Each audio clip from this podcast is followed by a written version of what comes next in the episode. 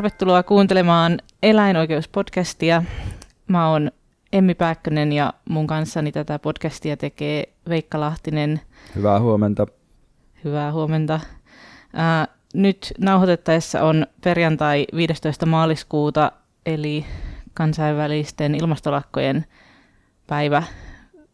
Mitä mieltä oot Veikka tällaisesta toiminnasta? Kyllä koululainen kuuluu kouluun mun mielestä. ei, ei kai, nythän on tämä School Strike for Climate taitaa olla. Tämä ainakin joku muotoilu, mikä mun seassa profiilikuvafiltterissä kuuluu, mutta mun mielestä tosi hienoa, että nuoret kapinoi, tekee asioita, joita ei saisi tehdä, vaikka siitä nyt on vissiin lupakin annettu monessa paikassa, niin sitä on kuullut myös, että monet nihkeät rehtorit on yrittänyt tätä jotenkin suitsia tätä Joo, ilmastolakkoilua. Ainakin, ainakin mun kotikaupungissa Oulussa kuulemma poissaolo napsahtaa saman tien. Tämä ei yllätä jotenkin suuresti. Mutta joo, kaikki tuki tota, noin nuorille ilmastolakkoilijoille. Ja itsekin jätin vähän töitä tekemättä tänään ihan vain tämän päivän kunniaksi. joo, mä oon samaa mieltä, että on jotenkin tosi virkistävää ja tämmöiselle niin kuin kyyniselle ja väsyneelle niin kuin ihmisvihaajallekin oikein niin kuin sydämessä läikähtelee, kun näkee tätä. Niinpä. Katastrofi palauttaa uskon ihmiseen. Jep. Tota, meillähän on ollut myös töissä Animaliassa aika jännittävä viikko. Me ollaan molemmat saatu kommentoida mediassa erilaisia asioita. Toiset vähän vakavamielisempiä ja toiset sitten ehkä vähän... Kyllä mun, mielestä, kyllä mun mielestä kuolema on hyvin vakava asia, että jota sinä olet päässyt kommentoimaan. No joo, joo kyllä. Multa siis pyydettiin kommenttia koskien tällaista Ylen esittämää dokumenttia nimeltä Kallon metsästäjät. Ja siinä dokumentissa seurataan kahta tällaista nuorta naista, joiden harrastuksena on etsiä tai saada käsinsä niin kuin kuolleita eläimiä ja sitten käsitellä niitä ruumiita siten, että he saa niitä kalloja ikään kuin harrastuskäyttöön koristeesineiksi tai muuten. Ja Yle otti meihin yhteyttä sen takia, että he oli saanut valtavan paljon palautetta tästä ja heiltä on muun muassa kysytty, että voiko tällainen toiminta olla jotenkin eettisesti kyseenalaista. Ja mä katsoin sen dokumentin ja mun mielestä se antaa itse asiassa tosi hyvät lähtökohdat semmoiselle niin eläineettiselle keskustelulle, että niin kuin, se kysymys siitä, että onko tämä eettistä, on niin kuin, tosi jännittävä. Että samaan, samaan juttuun oli pyydetty kommenttia myös Oikeutta eläimille yhdistyksen Kristo Muurimäeltä. Muurimaalta. Muurimaalta. Terveiset Kristolle. Oliko siinä jutussa se nimi ehkä väärin? No, Saattaa olla. Kuitenkin Kristo Oesta sanoi myös samansuuntaisia juttuja, että niin kuin tuntuu niin kuin tosi hassulta, että tällaisesta asiasta, josta ei oikeastaan ole kenellekään mitään kärsimystä, niin että siitä niin kuin edes tarvii silleen vääntää, että onko tämä, tämä eettistä. Mutta mä kyllä ymmärrän sen, sen ihmisten reaktion siinä mielessä, että siinä dokumentissa siis nähdään, kuinka käsitellään kuollutta kissaa ja kuollutta hevosta. Ja nämä molemmat eläimet on tietenkin ensisijaisesti niin kuin seuraeläimiä suhteessa ihmisiin. Ja niin kuin seuraeläimiin ja lemmikkeihin ihmiset muodostaa tietenkin tosi tunnepitoisia pitoisia suhteita. Ja me ei olla oikein totuttu näkemään lemmikki- tai seuraeläinten ruumiita käsiteltävän noin tolleen väkivaltaisesti. Mutta ne ihmiset, joita siinä dokumentissa seurataan, puhuu hirveän kunnioittavasti sekä niistä käsittelemistään ruumista, että sit eläimistä ylipäätään. Ja sitten kun tämän rinnastaa siihen, että me ollaan nähty kuitenkin materiaalia, miten niin teurastamoissa käsitellään sekä eläviä teuraaksi kulkevia eläimiä tai sitten ihan niitä ruumiita, niin kyllä siitä on niin sellainen kunnioitus hyvin kaukana, mutta ehkä se sitten on jotenkin semmoinen asia, mihin ollaan turruttu, että jotenkin lehmän tai sian ruumiin niin kuin väkivaltainen palottelu ei tunnu niin järkyttävältä kuin sitten semmoisen kotona elävän lemmikkikissan. Niin, niinpä. Musta sulla oli tosi hyvät analyysit tässä ja itse asiassa tuntuu, että podcastin yksi tehtävä onkin se, että kun haastattelu aina tulee liian vähän materiaalia, niin voi sitten tuoda oman näkökulmansa esiin myöhemmin, niin, niin, tämä on hyvä, hyvä, koska sulla on tosi hyvät pointit tuohon haastatteluun ja mietin sitä, että, että se varmaan se niin kuin asia, mikä ihmisissä herättää myös näitä tunteita on niin kuin se, että se kuolleiden eläinten käsittely tapahtuu niin kuin väärällä alueella. Tavallaan, että se että on ajateltu, että se sinne teurastamolle kuuluu ja semmoinen eläintenpito niin kuin ruoantuotannoksi, niin se siinä yhteydessä just tämmöinen eläinten ruumiiden käsitteleminen ja tappaminen ja kaikki tämmöinen on ihan ok, mutta sitten, et, et sitten kun tullaan pois siltä alueelta, niin sitten mietitään, että voiko tämä nyt olla niin kuin ihan ok, että näihin, näitä kosketaan tälleen. Mm, toi on tosi hyvä pointti ja sitten siinä tavallaan yhdistyy kaksi asiaa, jotka kuuluu semmoisen yksityisen tai kodin ja turvan piiriin, eli se, että se ruumiin käsittely tapahtuu niiden ihmisten kotona ja sitten, että se tapahtuu niille kotona asuville eläimille. Mutta joo, mä kyllä suosittelen sen dokumentin katsomista, jos siis ei järkytä tällainen niin kuin ruumiiden tai kuolleiden eläinten käsittelyn näkeminen. Eli Kallometsästä dokumentti Areenassa. Jees, just näin. Tästä ajankohtaisuuspläjäyksestä siirrytäänkin sitten mun 15 sekuntiin julkisuudessa, eli nyt kun eläinlaki viime viikolla kaatu, tai siis toki niin kuin se merkittävämpi juttu ehkä noin niin kuin uutisten näkökulmasta oli se, että hallitus kaatui tai Sipilä kaatoi oman hallituksensa ja samalla sote-uudistus kaatui ja sitten sen myötä myös raukestoi eläinlain uudistus. Niin sehän on ollut niin kuin, tai mä oon vitsaillut siitä, että kun mut on palkattu tekemään eläinlaki-uudistusta, niin se eläinlaki ei valmistu ennen kuin mä saan kenkää animaliasta, niin tota, nytkin taas se, niin kuin se uudistus e, menee taas vähän eteenpäin, että se siirtyy seuraavalle hallitukselle, ja se on niin kuin eläinjärjestöjen näkökulmasta tosi hyvä juttu, koska sitten olisi tullut aika paska siitä laista, jos se olisi mennyt läpi, ja nyt se ei mene, niin sitten tavallaan toivon mukaan joku vähän erilainen hallituspohja tekee sitä uutta lakia, ja paras indikaattori mulle siitä, että tämä on hyvä juttu, on se, että Anne Kalmari, sellainen keskustan niin kuin ehkä eläinten kiusaamisen ykköstykki, oli vihanen siitä, että, että tämä laki ei mennyt läpi ja totesi jotenkin silleen, että, että, että olisi saatu hyvä ja tasapainoinen hyvä kompromissi, mikä on itse asiassa ihan sama, mitä niin kuin maa- ja metsätaloustuottajien keskusliitto MTK sanoi tuosta laista, että nyt tämä hyvä kompromissi niin huuhtoutui viemäriin, niin just, että keskusta, MTK ja tämmöinen tarhaaja falangi porukka sai tässä vähän niin kuin nenille, että se uudistus päästettiin kaatumaan, vaikka nyt toi niin kuin keskustahallitus ja tietysti nämä kaikki niin kuin viljelijöitä, tai ei viljelijöitä, mutta sanotaan, että tehotuottajien lähellä olevat tahot toivovat tietty, että, että nyt on meidän miehet niin sanotusti tekemässä päätöksiä ja saataisiin tämä laki läpi. Mutta sitten tämä nyt ei itsessään vielä, niin kuin, tai musta kaikki semmoinen juhlinta niin kuin liittyen hallituksen kaatumiseen on musta sille aina vähän, että et todellakin on itsekin siitä iloinen, mutta, mutta pitää aina muistaa, niin kuin, että että tässä ei nyt niin kuin, se ei kaatunut sen takia, että se oltaisiin jotenkin kaadettu tai että, että ollaan edelleen tavallaan siinä tilanteessa, että vaikka semmoista oppositiovoimat on suhteellisen heikkoja, että ei esimerkiksi niin kuin, ole mahdollista muodostaa jotain niin kuin demarivetosta blokkihallitusta, joka olisi vaikka eläinpolitiikan kannalta hyvä, että ne ei riitä ne prosentit siihen, että ei, ei ole mikään semmoinen niin suuri, suuren voiton niin kuin aika tässä käsillä. Mm, joo, ei olla vielä siinä pisteessä. Eilen vai toissapäivänä oli Ylellä ensimmäinen tämmöinen isompi vaalikeskustelu, jossa oli puolueiden puheenjohtajat tentattavana ja ruoantuotantohan sielläkin ymmärtääkseni herätti kaikista suurimmat, suurimmat tunteet. Et en osaa siitä sanoa, että onko ne puoluejohtajien niin kuin omia tunteita vai koittaako he vaan peilata sellaisia reaktioita, mitkä sitten vakuuttaisi äänestäjät. Mutta mä ehkä itse pidän niin tärkeänä sitä, että nyt on niin tosi hyvä mahdollisuus sitoa noin eläintuotantoon liittyvät kysymykset niin ennen, ennen kaikkea ilmastoteemoihin. Et mä toivon, että sitä ei haudata sellaiseksi niin erityiskysymykseksi, tai sitten, että tämä keskustelu ei menisi myöskään semmoiseksi niin kuin populistiseksi tunteilla pelaamiseksi myöskään.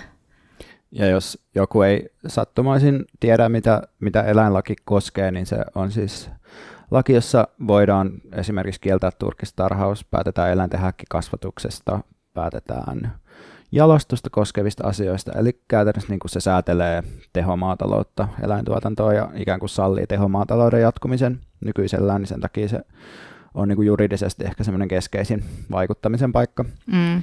Ja täytyy varmaan sekin todeta, että ei mekään varmaan toivota, että se lakivalmistelu aloitettaisiin niin aivan tyhjästä sit uudella hallituskaudella, että siinä nykyisessä esityksessä oli kuitenkin niin kuin ihan hyviä parannuksia etenkin lemmikkieläinten ja sit luonnoneläinten kohteluun liittyen, mutta siinä taas niin kuin tulee hyvin esille se, että ollaan valmiita tekemään parannuksia silloin, kun ne ei vaadi niin kuin, mm, satsauksia tai taloudellisia satsauksia tai muutoksia tuotantojärjestelmiin, että se menee aina sit sitä vaikeammaksi, mitä, mitä niin kuin tällaiset, mitä nyt voisi sanoa, perinteiset kovat arvot, kun niitä tulee niin kuin enemmän mukaan, niin sit se muuttuu niin. heti vaikeammaksi. Niin, ja isoja suomalaisia firmoja, jotka tekee rahansa jollain lihantuotannolla ja niin edelleen. Mm. Ja tässä on nyt vielä sekin sitten toki, että et, et jos nyt miettii, että onko sitten tulossa jotain hyvää sen takia, että joku, nämä nykyiset hallituspuolueet ei olisi hallituksessa, niin siis,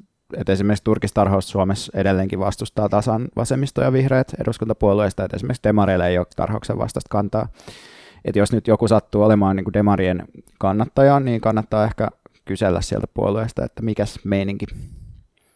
Ajankohtainen uutiskatsaus sen kun jatkuu. Maanantaina Suomen turkiskasvattajat julkaisi koko sivun mainoksen Hesarin kannessa, jossa rinnastettiin häkissä pidettävät lemmikkijyrsijät ja kanit ää, turkistarhoilla kasvatettaviin ja sitten tapettaviin ja nyljettäviin turkiseläimiin. Ja tota, se, me otettiin se vastaan ehkä lähinnä semmoisella vähän niin kuin jonkin tasoisella hämmennyksellä, että niin kuin yhtäkkiä tällainen taho, joka on siis todella voimakas niin elinkeino, elinkeinon edunvalvoja ja loppari, kehystää mainoksensa tämmöisestä vähän löyhästä eläinoikeusnäkökulmasta ainakin niin kuin näennäisesti, ja sitten tekee tällaisen niin kuin virheellisen rinnastuksen ja sanoo, että heidän tarkoituksenaan on herättää keskustelua sekä alasta että eläinten hyväksikäyttämisestä ylipäätään, mikä kaikki tuntuu hyvin, hyvin hämmentävältä. Ja sitten niin kuin, ikään kuin tässä ei olisi ollut jo tarpeeksi, koska he sai siis valtavat määrät palautetta tästä, niin tänä aamulla Hesarin etusivulla on ollut toinen mainos, jossa on kysytty, että saako eläimiä tappaa. Ja joo, mulla on niin kuin, outoja tuntemuksia tästä, mutta ehkä niin kuin päällimmäisenä tulee jotenkin mieleen se, että niin, niin kummallinen, kummallinen veto kuin tämä tavallaan onkin, niin ensinnäkin tuntuu ihan ymmärrettävältä, että näin niin kuin vaalien alla – tämä ala haluaa nyt pitää asiansa esillä tosi vahvasti, koska just niin kuin säkin äsken Vekka sanoit, niin, mm, niin kuin loppuviimein aika harva eduskuntapuolue on valmis tällä hetkellä tarhausta kieltämään, mutta varmaan niin kuin kansalaisten keskuudessa se vastustus on huomattavasti suurempaa ja siksi he nyt haluaa tehdä tällaisia avauksia. Ja toinen niin kuin ihan kiinnostava seikka on se, että niin kuin mun ymmärtääkseni aikaisemmin turkistuottajat ei ole varsinaisesti viestinnässään hirveästi ottaneet kantaa niin kuin hyvinvointiin, seikkoihin tai eläinten hyvinvointia koskeviin asioihin, mutta mulla tulee tästä vähän semmoinen fiilis, että nyt niiden on ikään kuin pakko mennä pelaamaan niin kuin sille kentälle ja niin kuin tuoda koko ajan esiin sitä viestiä, että kohtelemme hyvin, kohtelemme hyvin, vaikka ne standardit sitten niin kuin onkin mitä on, ja vaikka niin kuin siitä ei ole mitään epäselvyyttä, että niin kuin lajityypilliset elinmahdollisuudet ei voi turkistarhoilla eläville eläimille koskaan täyttyä, ainakaan niin kuin nykymuotoisessa tarhauksessa. Et mä jopa vähän niin kuin mietin tässä sitä, että onko tässä tapahtunut jonkinlainen semmoinen siirtymä, että kun aikaisemmin ihmiset, jotka välitti eläinten asioista, saatettiin leimata vähän semmoisiksi tunteellisiksi hölmöiksi, niin nyt se hyvinvointiaspekti täytyykin ottaa vakavasti ja niin kuin sen tuottajapuolen täytyy ikään kuin ottaa siihen kantaa, vaikka ne ei välttämättä haluaisi. Ja niin kuin, voiko jopa käydä niin, että se tuottajapuoli alkaa näyttäytyä semmoisena niin kuin menneisyyteen takertuvana vähän niin kuin ajastaan jälkeen jääneenä hölmönä. Niin, siis mun mielestä toi osoittaa niin kuin, tai tämä niin kuin niiden viimeaikainen tosi iso panostus viestintää osoittaa, että ne on huolissaan omasta niin kuin julkisesta imagostaan Suomessa eri, eri tavalla kuin aikaisemmin, ja siihen tietysti viittaa myös nämä sertifikaattijärjestelmät, joita ala on viimeiset ehkä kymmenisen vuotta kehittänyt. Ja tota, noin mainokset mun mielestä niin kuin, uh, on silleen, ne voi olla ihan toimivia joidenkin ihmisten näkökulmasta, koska ne osoittaa semmoista halukkuutta käydä keskustelua, joka on tietysti täysin näennäistä, mutta niinhän niin kuin kaikki viestintä on täysin näennäistä, että siinä on semmoinen vähän niin kuin, että Aku Louhimies tekee niin kuin ihan kaikkea ihan hirveätä paskaa, ahdistelee ja niin kuin sitten sit se kuitenkin jotenkin kummallisesti onnistutaan kääntämään niin, että se on hirveän hyvä, hyvä tyyppi, kun se on valmis jotenkin käy, keskustelemaan siitä tai mm. ja sitten, että sitä kiusataan, jos, se, niin kuin, jos, sit, jos sille sanoo vastaan, vaikka se on vaikka vielä senkin jälkeen, kun se on suostunut tulemaan ainakin telkkariin. Ja tietenkin tossakin niin kuin, mutta se niin kuin, tavallaan dialogihalukkuus äh, saa yleensä niin kuin hyvät pisteet. Niin, niinpä, varsinkin niin kuin Suomen oloissa, koska täällä jotenkin korostetaan ihan hirveästi sitä, että täytyy aina osoittaa niin kuin halukkuus kompromisseihin ja halukkuus jotenkin kuunnella ja tulla puolitiessä vastaan ja näin. Et, et sikäli, kuten sanottu, toi voi olla joillekin ihan toimivaa. Mutta mut, mut sitten tavallaan niin just itselläkin on ollut aika paljon ajatuksia sen suhteen, että kannattaako ylipäätään just lähteä, tai miten kannattaa niin kuin vastata tuollaiseen ilmeiseen provokaation, koska tietysti aika monilla se on niin kuin mennyt niin sanotusti tunteisiin, että mm. on ollut tosi sellaisia vahvoja reaktioita siihen, ja, ja se on tavallaan kuitenkin osittain se, mitä ollaan tavoiteltu. Mutta mä en oikeastaan niin kuin ihan tiedä, koska musta eihän toi nyt ihan nappiinkaan ole niin kuin mennyt. Kyllä toi musta niin kuin näyttäisi, että se on vähän niin kuin puihin, puihin mennyttä viestintää kuitenkin, koska siitä on, niin kuin, sitä on se vastareaktio on ollut niin voimakas. Niin. se, mä en ole niin juuri mitään niin oikeasti positiivista nähnyt tuohon liittyen. Ihan yksittäisiä niin kuin kommentteja mäkin olen vaan nähnyt, jotka olisi tätä kehunut. Ja niin kuin, ainakin se ensimmäisen mainoksen kohdalla tuntuu, että se suurin kritiikki tuli siitä, että tosi monet ihmiset koki, että heidän älykkyyttään, älykkyyttään on aliarvioitu, mikä on tietenkin hirvittävä virhe.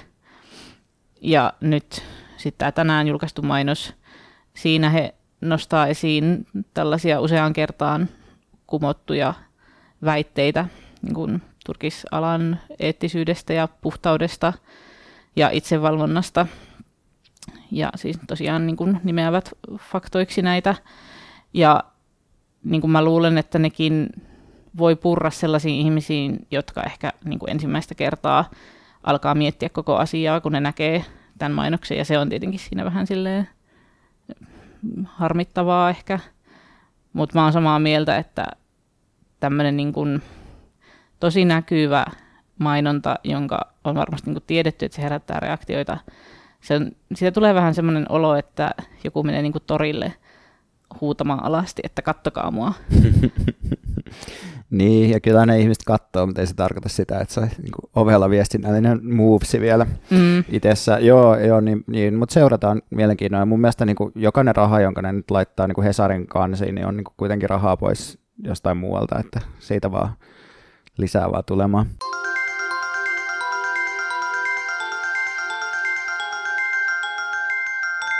Sitten meille on tullut mukavasti yleisökysymyksiä. Jostain syystä viimeis kun mä laitoin tai pyysin näitä kysymyksiä, niin mä laitoin ne tuonne Animalian Insta-profiilia, ei tullut mitään vastausta tai kysymyksiä. Ja nyt kun mä laitoin niin omaan profiiliin, niin niitä sateeli suorastaan. onko mä peräti neljä.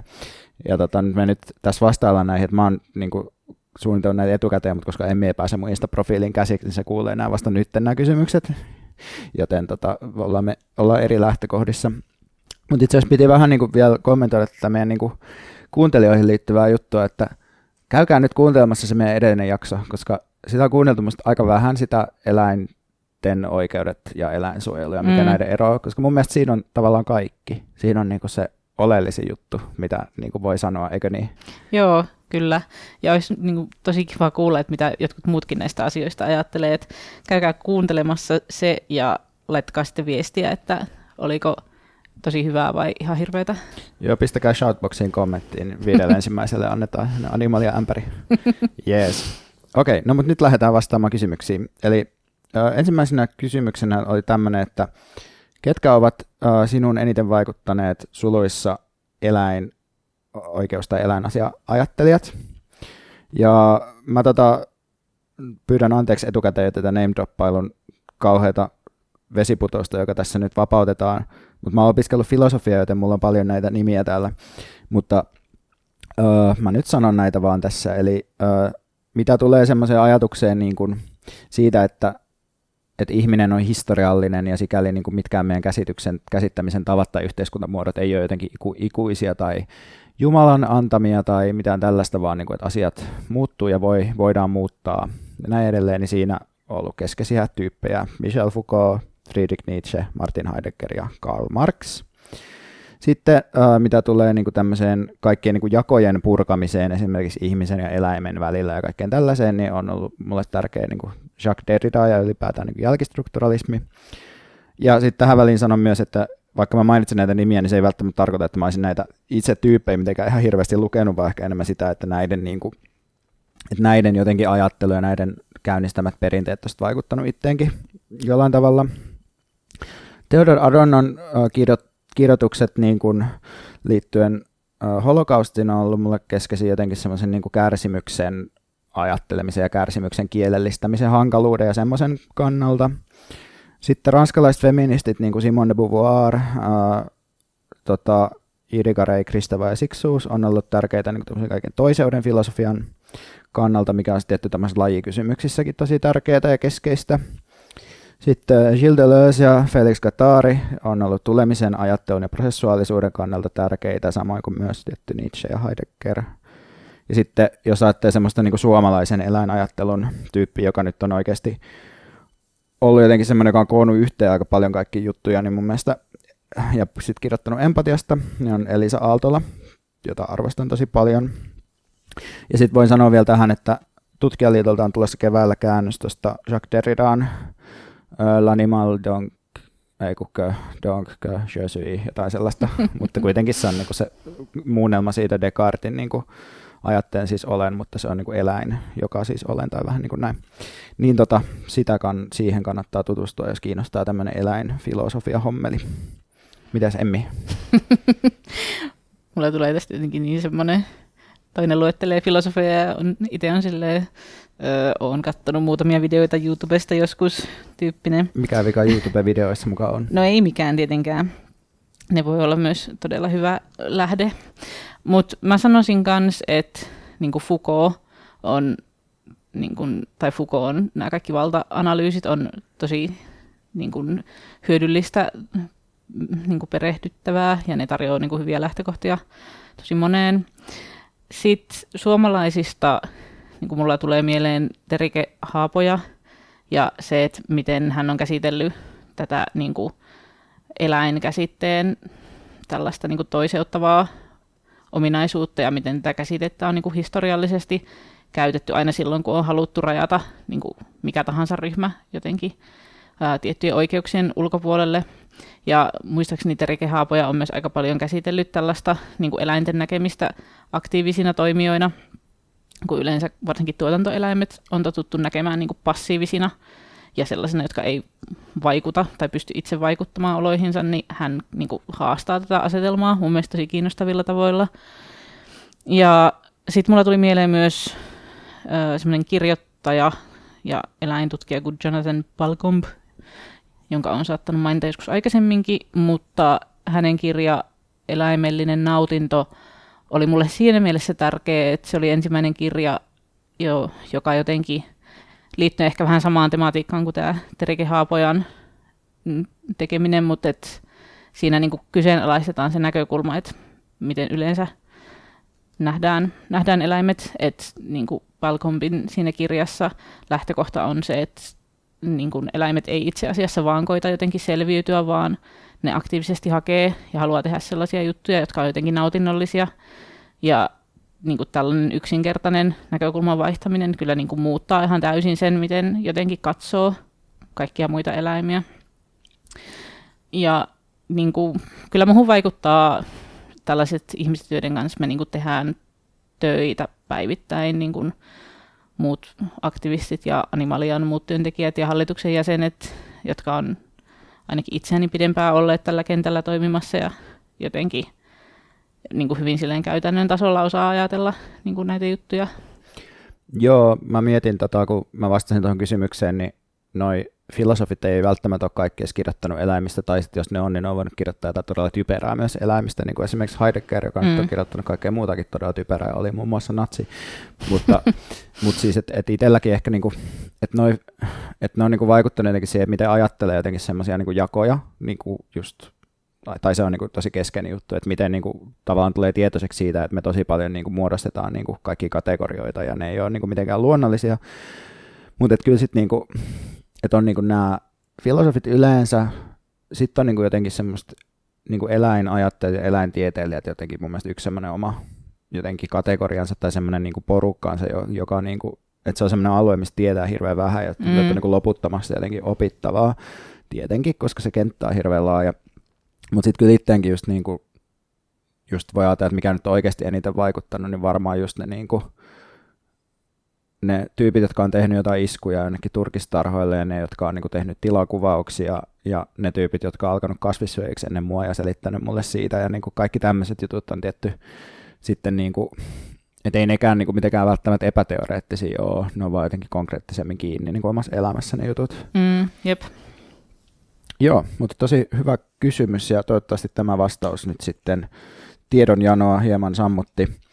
Sitten oli tämmöinen kysymys, että mikä on pahin, pahin eläinten hyvinvoinnin epäkohta mielestäsi?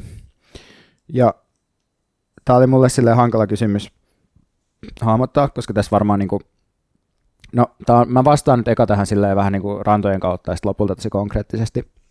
Mun mielestä yleisesti voi todeta, että kaikki se tappaminen ja kuolema, mikä tapahtuu meidän ympärillä silleen normalisoidusti ja unohdetusti, niin on ehkä se pahin epäkohta. Siis silleen, että et ei niinkään niin kuin jotenkin joku sellainen, että, että miten hyvin hoidetaan jotain tiettyä eläintä, vaan oikeasti se, että me eletään niin kuin sellaisen niin kuin näkymättömällä hautausmaalla, ja me ei tavallaan tajuta sitä, ja mäkään en tajua sitä, että mä pystyn puhumaan siitä vaan hetkittäin, mutta sitten se tuntuu heti absurdilta sanoa niin. Mutta vaikka jos ajattelee jotain turkiseläimiä tapetaan Suomessa joku neljä miljoonaa, niin eihän semmoista lukua pysty käsittämään millään tavalla. Yhden eläimen kuoleman pystyy käsittämään, niin kuin sen, että Teemu Mäki tappaa kissan videolla, niin siinä on jotain konkreettista, mistä saa kiinni, mutta niistä neljästä miljoonasta eläimestä ei saa niin ikinä kiinni. Ja se on vaan kuitenkin jonkinlainen pieni osa niin kuin koko sitä eläintuotannon kokonaisuutta. Et niin kuin teollisessa eläintuotannossa on ylitetty kaikki sopivaisuuden ja järjen rajat. Broilerit on ruokakoneita, jotka on jalostettu vaan niin kuin sitä varten, että ne pystyisi olemaan tuottaa mahdollisimman ison määrän syötävää lihaa, että niillä on samaaikaisesti kanan tietoisuus ja tosi omituinen ruumis ja että sellainen spekulatiivinen fiktio tai skifi toteutuu niin kuin halleissa meidän ympärillä joka päivä. Sillä, että vaikka me voidaan miettiä, että mitäköhän ihmeellistä tapahtuu vuonna 2100, niin tosi kummallisia asioita tapahtuu jatkuvasti ruoantuotannossa meidän ympärillä. Mutta jos pitäisi vastata niin kuin, nyt tähän lopuksi, niin kuin, koska kysyjä oli toimittaja, niin lyhyesti ja siististi, niin häkkikasvatus, jalostus ja kiinni pitäminen no niin. on ne konkreettiset ongelmat.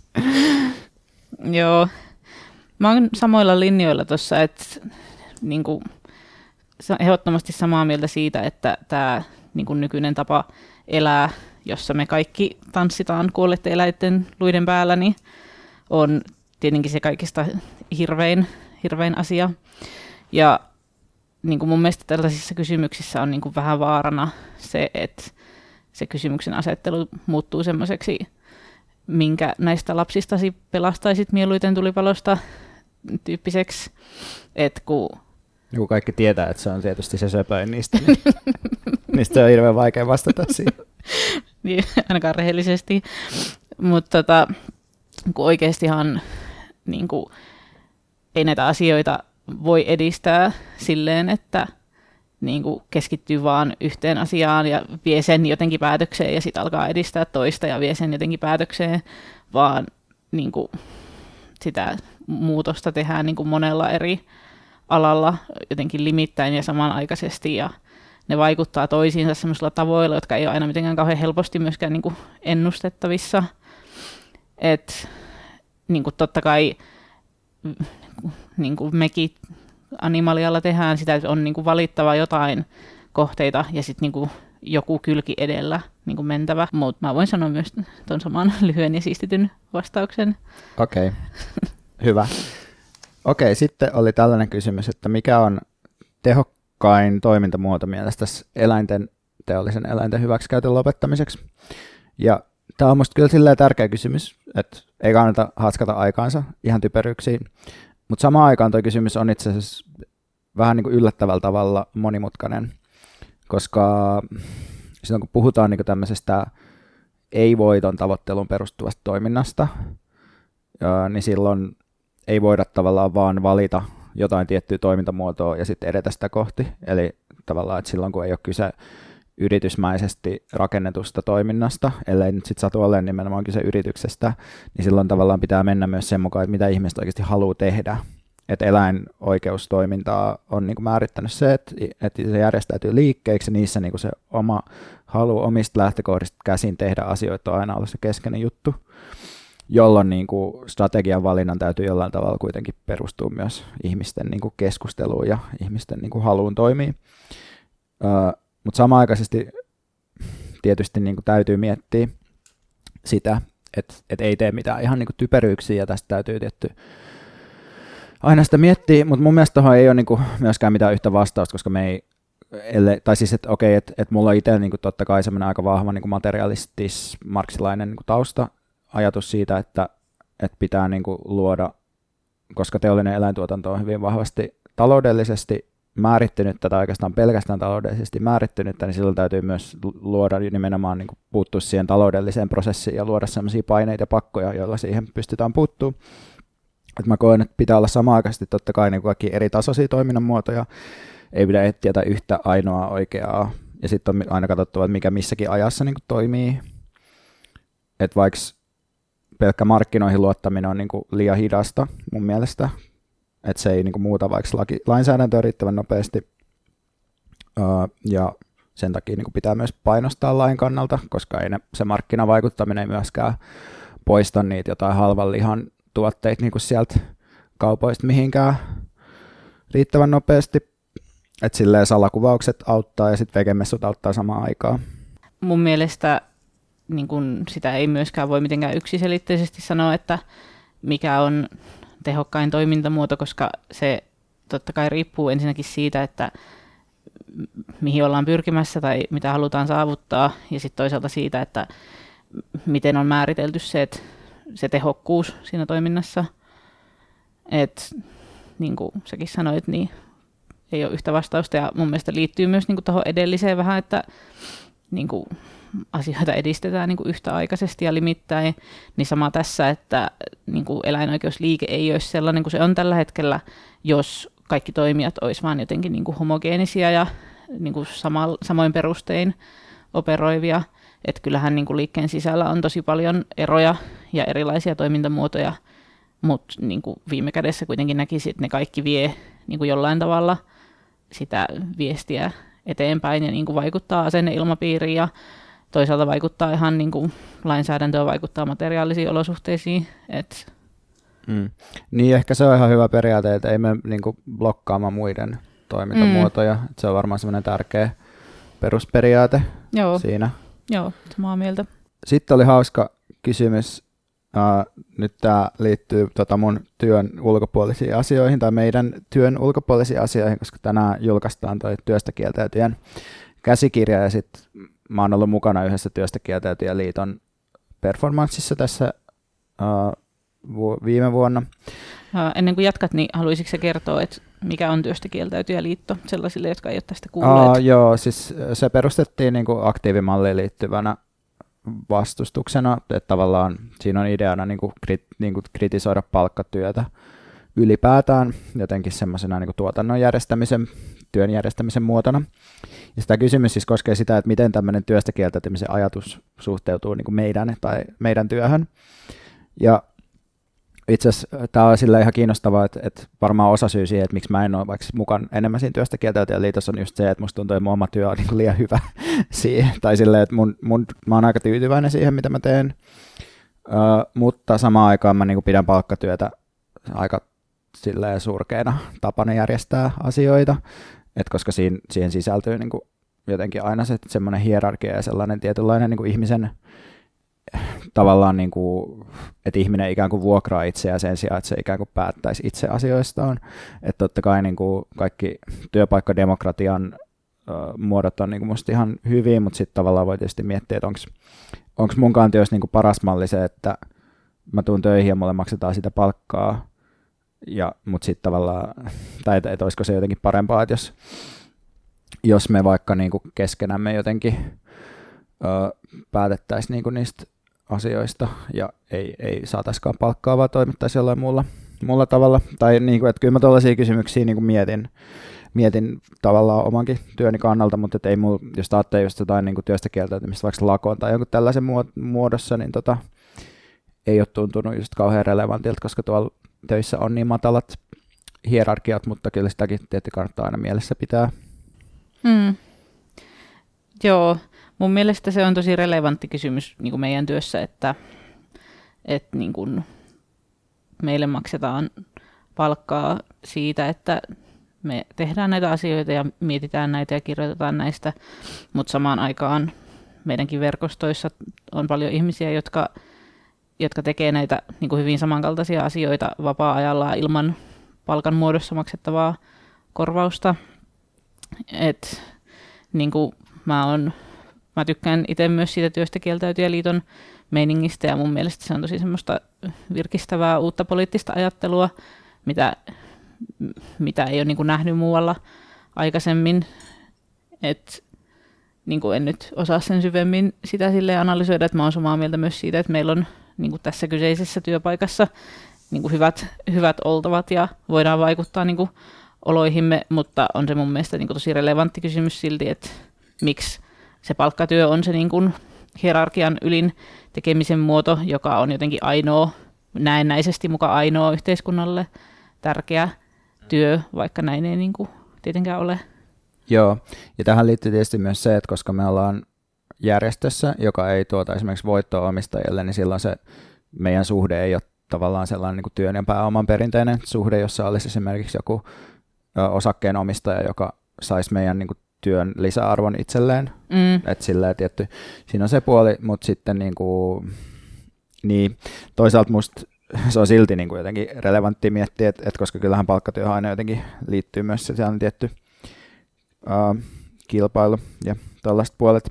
Ja, ja sitten mitä tulee niin kuin tähän, että, että jotkut ihmiset ei saa sit rahaa siitä jutusta, niin tavallaan mä niin kuin ajattelisin kuitenkin, että se on tosi hyvä, että me saadaan tästä rahaa, ja, tai sillä, että se on ylipäätään hyvä, että ihmiset saa rahaa niin kuin, niin kuin henkensä pitimiksi, mutta tavallaan se olisi musta ehkä parempi, että se raha maksettaisiin jonain yhteiskuntatulona, jolla se ei olisi riippuvais siitä, että miten suorittava sä oot milläkin mm-hmm. hetkellä tai silleen, että, mutta että mieluummin palkalla kuin ilman palkkaa. Niin, toistaiseksi näin. mutta toki niin kuin se, että ei saa palkkaa, tarkoittaa myös sitä, että ei ole vastuus kenellekään, ja se on, se on toisaalta aika kivaa. Mm, totta tuokin. Jep. Niin, nyt me ollaan tämmöisiä animaalia surkeita orjia. Joo, äh, lopuksi haluaisin suositella tällaista näytelmää, jonka kävin katsomassa eilen, kuin Toinen luonto, jonka on kirjoittanut Pipsa Lonka, dramaturgina on E.L. Karhu ja ohjaus on Anni Kleinin tekemä. Tämä pyörii Viirusteatterissa. Oli tosi siisti, kiinnostava ö, ihmisen ja muiden lajien suhteita eri tavoin luotava episodimainen teatteriesitys, jossa on kiinnostavasti semmoiset, se on tosi jotenkin tekstuaalisesti ja äänimaisemalta on tosi runollinen ja siinä on sellaisia oveli etännyttämisen keinoja, jotka tekee siitä tavallaan se outouttaa sen niin kuin ihmisen, ihmiset siinä lavalla ja ehkä sillä tavalla niin kuin tuo ihmisen ja ne niin kuin toiseen todellisuuteen suljetut eläimet lähemmäs toisiaan. Ja sitten siinä on koko ajan tosi paljon läsnä tämä kuoleman teema ja kuoleman läsnäolo yhteiskunnassa, mistä me ollaan puhuttu tänään aika paljon se jotenkin laittoi niin kuin ehkä vielä eri tavalla ajattele sitä, että miten paljon kuolema niin kuin määrittää meidän niin kuin kaikki eläinsuhteita. Mutta tässä vahva suositus ja se menee vielä tota maaliskuun ajan 19.3., 21.3.,